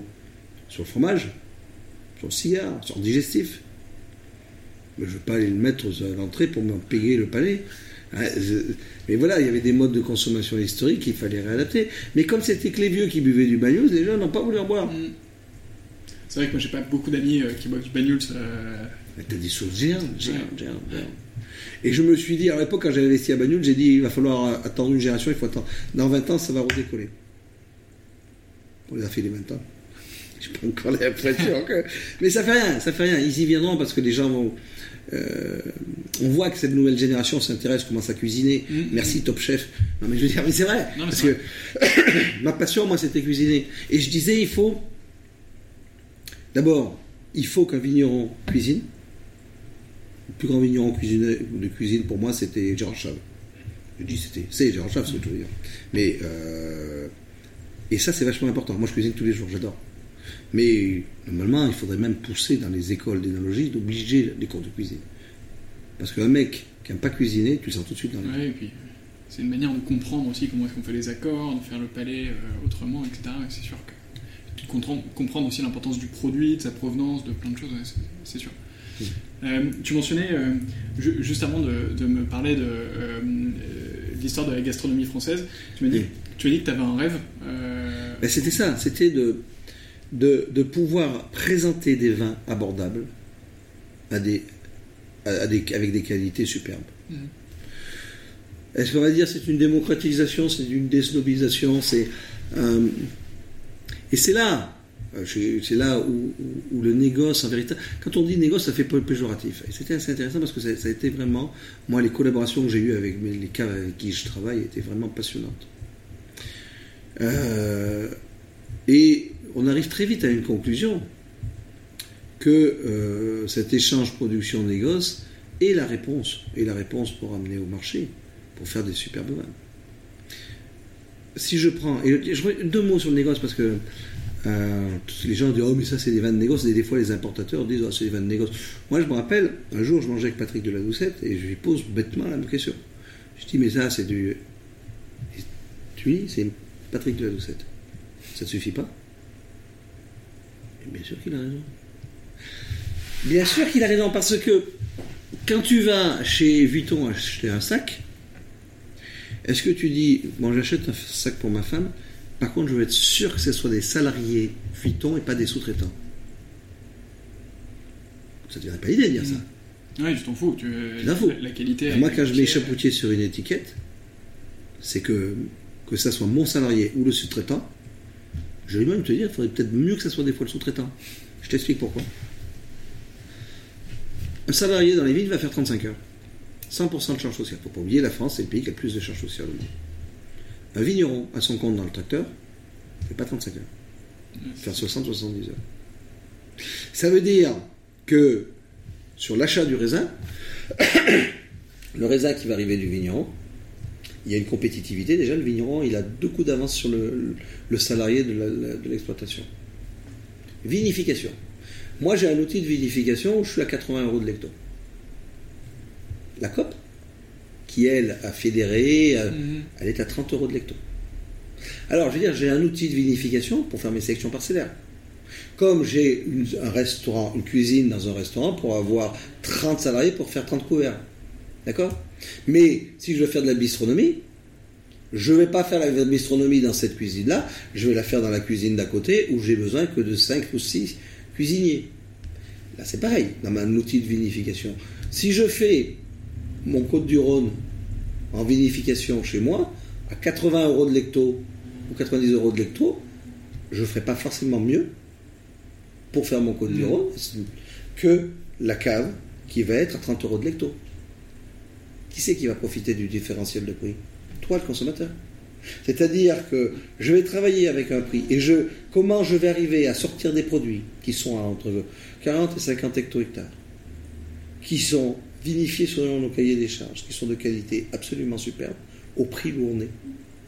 Si je fais tout chez Chapoutier, je serai le 30% plus cher. Hmm.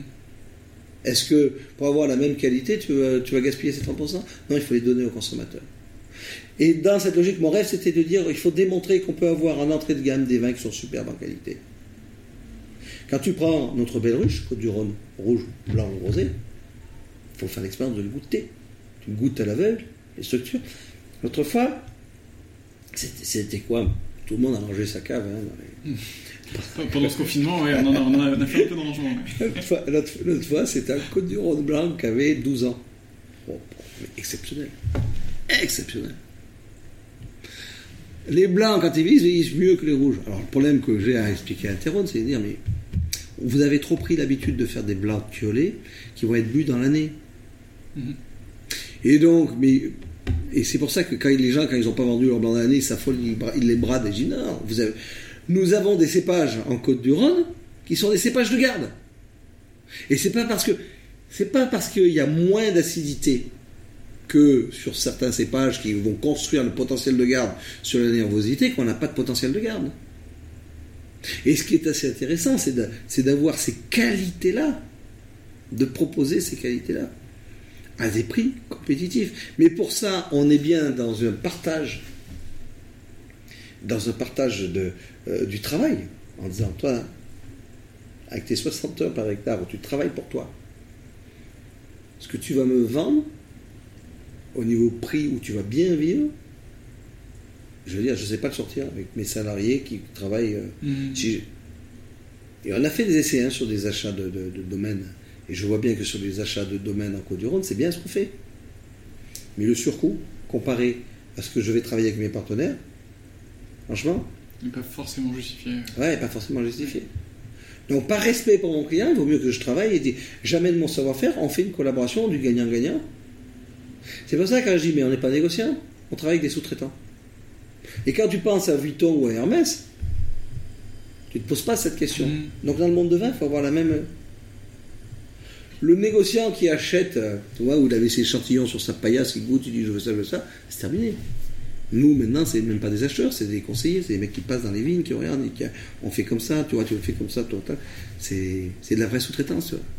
Ouais, je vois ce que tu veux dire, c'est intéressant, transition du modèle de négoce à j'achète euh, juste du raisin. et c'est intéressant parce qu'on disait long, pendant très longtemps, le type il disait je fais mon vin pour moi, et ce que je veux pas, je le vends au négoce. Et donc le, négo- le négoce avait une mauvaise image. Maintenant, tu as des. Le type, il a ses 20 hectares, et le négoce arrive en disant bah, Tiens, je vais te travailler tes 5 hectares. Tu vas me les faire comme ça, comme ça, comme ça. Et si tu me les vinifies, tu vas me les vinifier comme ça. Et le type, au bout d'un moment, il se rend compte que le process technique qu'on lui a amené donne un meilleur résultat que ce qu'il fait lui. Et puis tu le fais progresser aussi dans son savoir-faire, dans sa maîtrise. Moi, je vois dans nos fournisseurs ceux qui ont passé la totalité de leur production sur nos process à nous, alors qu'ils nous en vendent qu'un quart, c'est assez intéressant. Ah, c'est euh, c'est cool. Et donc, ok, donc en fait, du coup, quand tu, quand tu signes des contrats avec tes, euh, tes sous-traitants, justement, euh, tu, tu leur demandes euh, de respecter un cahier des charges précis. Voilà, il y a un cahier des charges. ah, c'est mais intéressant. c'est pas un cahier des charges compliqué. hein. Hmm. Et en plus, euh, on n'est pas dans cette logique dogmatique, vous devez passer en bio. Et c'est amusant, hein, ce qui prouve que dans notre équipe, nos, nos, nos accompagnateurs, sont, sont, sont très passionnés parce que c'est jamais nous qui leur demandons de passer en bio. Parce que bon, tu as besoin aussi d'un non-bio, hein, tu as des gens qui veulent pas faire le cas. Et ben c'est eux qui à chaque fois viennent nous voir dire Ah maintenant on est, on est prêt à passer en bio. Ah maintenant on est prêt à passer en biodynamie. Et ça, c'est, et je trouve que c'est très intéressant. Jamais on n'aura fait de pression pour passer en bio. Ok. Et on voit cette vague hein, qui arrive. Ouais, c'est Qui va- Ouais. c'est vertueux à plusieurs échelles, quoi. À l'échelle des, Ouais. des compétences, euh, du développement économique. Et, on voit donc c'est- c'est- La c'est- bénédiction. cet échange. Et quand tu dégustes euh, une belle ruche ou une ciboise, euh, euh, c'est des vins qui sont à des prix extrêmement compétitifs. Mais on a la même chose. Goûte notre, notre pays d'oc, Marius. C'est bluffant. C'est vraiment bluffant. C'est noté. Et ben, les, les messages sont passés, donc maintenant vous savez quel vin goûter. N'oubliez pas de goûter du bagnoul aussi euh, à, l'occasion. Avec du chocolat, avec du barbonade. Exactement. C'est noté. Euh, c'est quoi la, la suite pour toi, Michel? Ensuite, pour moi, euh, ben moi je continue dans mes, dans mes mandats. hein, je, je- ah, ça- une petite histoire qui est assez amusante, c'est que quand tu comptes tes sous, au bout d'un moment, tu as le risque de devenir cupide et de, de travailler la tête dans le sac. Et, euh, et- mais on avait souvent les banques sur le dos, donc il fallait y arriver. hein. Et euh, un jour, ma femme me dit, mais à force d'être obsédé par la rentabilité, tu vas devenir con. Et c'est là où je me suis dit, ben, très tôt, je vais m'obliger à donner une partie de mon temps en bénévolat et au collectif. Et ça, c'est vraiment, c'est un message qu'il faut faire passer, parce que tout le monde devrait s'obliger. C'est un impôt volontaire, c'est donner du temps. C'est donner du temps au, collectif, donner du temps aux autres. D'abord, c'est pas un cadeau que tu fais parce que tu es rémunéré là-dessus parce que tu apprends.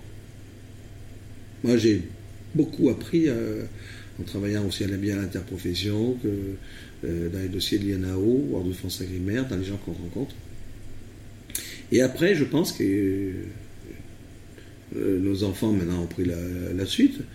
Euh, je pense que dans les maisons comme nous, il faut savoir se retirer. Et après, il faut savoir mais travailler pour sa filière. Donc pour moi, euh, je quitte Interrone euh, parce que j'ai fait mon temps à Interrone. Mais le futur, c'est de pouvoir continuer à travailler sur des dossiers toujours dans le collectif. Être un petit peu présent, parce que quel est l'avantage de mon métier? C'est qu'on casse la croûte dans les grands restaurants et qu'on peut boire des canons, on peut aller voir les collègues et continuer à boire des canons. Mais voilà, c'est, c'est- c'est- je pense que le, job des anciens, c'est laisser la place aux jeunes et de faciliter le terrain pour que d'autres jeunes puissent trouver leur place. On a trop vu d'anciens qui ne savaient pas se retirer. Et on le voit même dans le syndicalisme. Donc ça, c'est important. Donc, euh, 56 ans, je ne vais pas dire que je vais prendre la retraite à 56 ans, mais bon, tu sais, tu seras sifflé. Tout doucement, euh, on commence à envisager les choses. Euh, si tu avais l'occasion de, te revoir euh, et de passer derrière toi au moment où tu reprends la maison Chapoutier, et si tu avais l'occasion de te dire un, un petit mot dans l'oreille au passage, qu'est-ce que tu te dirais à ce moment-là? Je je sais pas réellement. Peut-être, tu sais, dans le stress, être moins bagarreur. Moins bagarreur. Euh, Tu, tu l'as trop été J'ai été cassant des fois sur les gens qui, si tu veux, euh, voire même des fois, euh, c'était dur dans les équipes. C'est-à-dire que les gens que je trouvais pas assez passionnés, je leur disais, mais attends, on est dans un métier de passion, t'es pas obligé de travailler chez nous. quoi. Alors que le type qui était plutôt pour là, qui, voulait pas jouer le jeu, qui était pas passionné, alors qu'on cherchait des gens passionnés, puis qu'on avait plein de gens passionnés, ben c'est peut-être qu'on avait manqué une partie de la mission en arrivant à le passionner. Mais bon, tu as aussi des gens qui, qui sont passionnés par rien. Mm. C'est tellement, tellement rafraîchissant d'être entouré de gens passionnés. Surtout. Mais soyez passionnés. Quand tu vois des, as des mecs qui sont passionnés, mais qui peuvent être passionnés par le foot, par la voiture, par n'importe quoi. Des, des, gens qui vivent des passions, qui vivent pour quelque chose. Parce que je trouve qu'il est le plus triste, c'est blasé. Mm-hmm. Je suis très d'accord. Euh, et c'est pour ça que ce podcast est là aussi, euh, pour pouvoir rencontrer des gens euh, passionnés comme toi. Donc, merci beaucoup de, de, me recevoir. Et c'est aussi une bonne occasion de passer aussi à une nouvelle génération avec des nouveaux médias, etc. Donc, c'est top. J'ai, écoute, j'ai eu pas mal de réponses à beaucoup de mes questions. il m'en reste trois. Et en plus, on a largement dépassé sur, sur le temps que tu m'avais imparti, puisqu'il est déjà 17h30.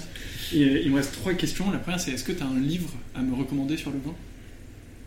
Je ne vais pas recommander un livre sur le vin, mais euh, Clive Baxter, aujourd'hui, la traduction du bouquin de Clive Baxter, c'est le mec qui travaillait sur le polygraphe, la machine à détecter les mm. mensonges, sur l'intelligence émotionnelle des plantes. Et ça, il faut le lire. Il faut le lire. Tout le monde devrait le lire. Ça, s'appelle comment, tu m'as dit? Euh, L'intelligence émotionnelle des plantes. L'intelligence émotionnelle des plantes, ok. J'irai te le chercher tout à l'heure. et, euh, et, ça, il faut le lire parce que les, travaux, tu sais, c'est le mec qui. Un jour, il s'embête avec sa machine à, sa machine à découvrir le mensonge. Hein, et euh, il branche sur sa plante. Il dit Bon, je vois si elle souffre. Et il va chercher son briquet, et au moment où il revient pour la brûler, il voit déjà que le polygraphe fonctionne. C'est-à-dire la plante, elle n'a pas réagi à la souffrance, elle a réagi à l'intention. L'appréhension de la souffrance euh, qui a Avant, à l'intention. Et il a fait tout un tas de recherches là-dessus. Et c'est impressionnant parce qu'on se rend compte qu'il y a un vrai échange entre l'homme et la plante. Et qu'il faut avoir dans les vignes des passionnés, des gens qui aiment leur métier. Et que les gens qui aiment la plante, la plante le ressent. Nous, on a fait de la recherche en biorésonance. Et donc, en biorésonance, un petit peu à peu près les mêmes principes. Et on a vu que le type, quand il tenait, la plante était en contact avec lui, il y avait la plante, elle a rejeté certains, elle en a accepté d'autres. Et ça, on est, on est loin. On est, entre mécanique quantique et biodynamique, tu mmh. vois. Mais la biodynamie va trouver dans les détracteurs de la biodynamie, parce qu'il y a une dimension extrêmement importante au niveau spirituel dans la biodynamie, euh, et tu ne peux pas faire de la biodynamie sans la dimension spirituelle, mais tu as aussi une dimension scientifique où les détracteurs aujourd'hui sont en difficulté parce que beaucoup de choses s'expliquent par les découvertes de la mécanique quantique. C'est ça qui est passionnant. Alors, Cliff Baxter, c'est important parce que on admet enfin qu'il y a un échange entre toi et la plante. Et lorsque tu vas. Et alors après, euh, le cours aux agriculteurs de Rudolf Steiner, mais c'est un petit peu plus ardu, hein, parce que c'est traduit, c'est pas forcément digeste. Euh, les gens ont perdu l'habitude de lire. Et pour l'ouverture d'esprit, j'adore donner un bouquin qui est, euh, je distribue euh, grandement, qui est le, dictionnaire de l'impossible de Kovlert. Parce que le dictionnaire de l'impossible, Kovlert fait un travail extrêmement intéressant. Il est allé répertorier des, des expériences ou des événements non expliqués par la science, mais observés de manière non contestable avec assez de témoins. Il les aligne. Ah, un peu... Et il démontre que là, à ce moment-là, que la science ne peut pas expliquer, la science ferme le dossier, au lieu de dire on devrait y aller. Hmm. Et, j'aime bien ces deux approches parce que on est des fois la position de la science académique vis à -vis des sciences de demain me fait penser au Vatican face à Galilée, en disant abjure ou le, bûcher.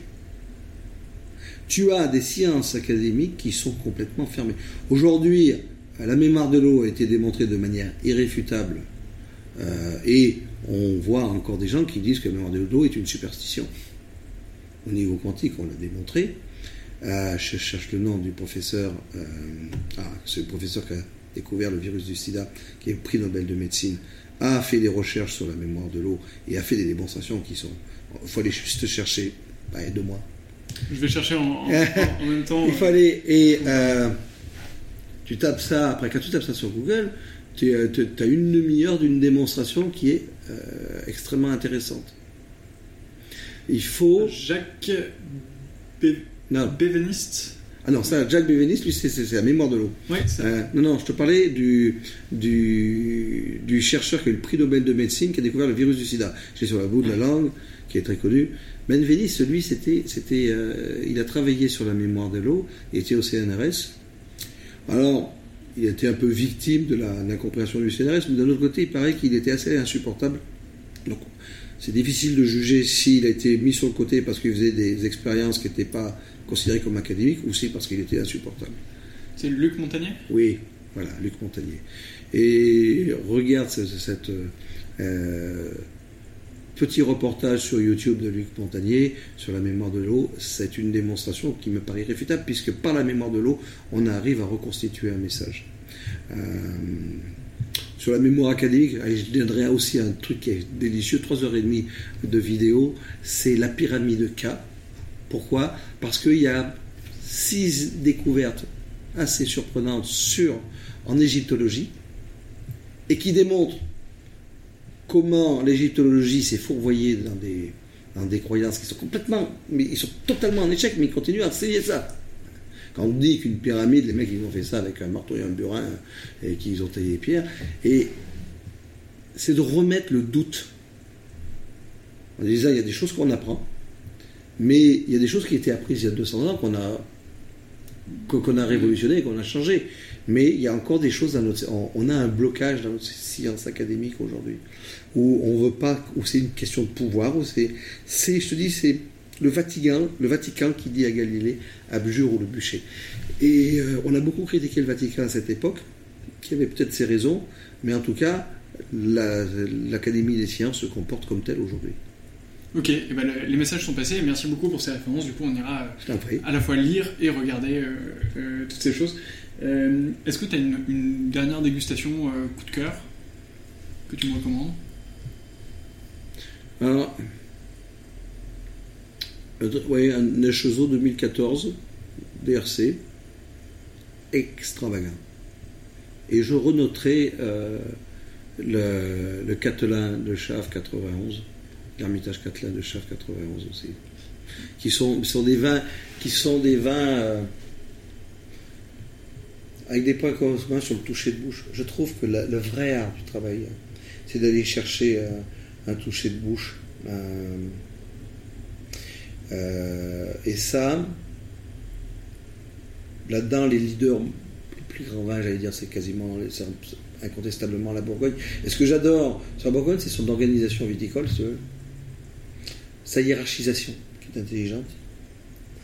Euh, en Bourgogne, c'est une région qui démontre que tu peux travailler avec des gens qualifiés, tu n'es pas obligé de prendre des tâcherons ou, de sous-traiter, c'est-à-dire qu'ils ont le courage euh, et tu montres que tu peux travailler sur un monocépage. Je me suis souvent posé la question est-ce que l'assemblage des cépages était une nécessité historique ou c'était la conséquence de la perte de certaines complexités.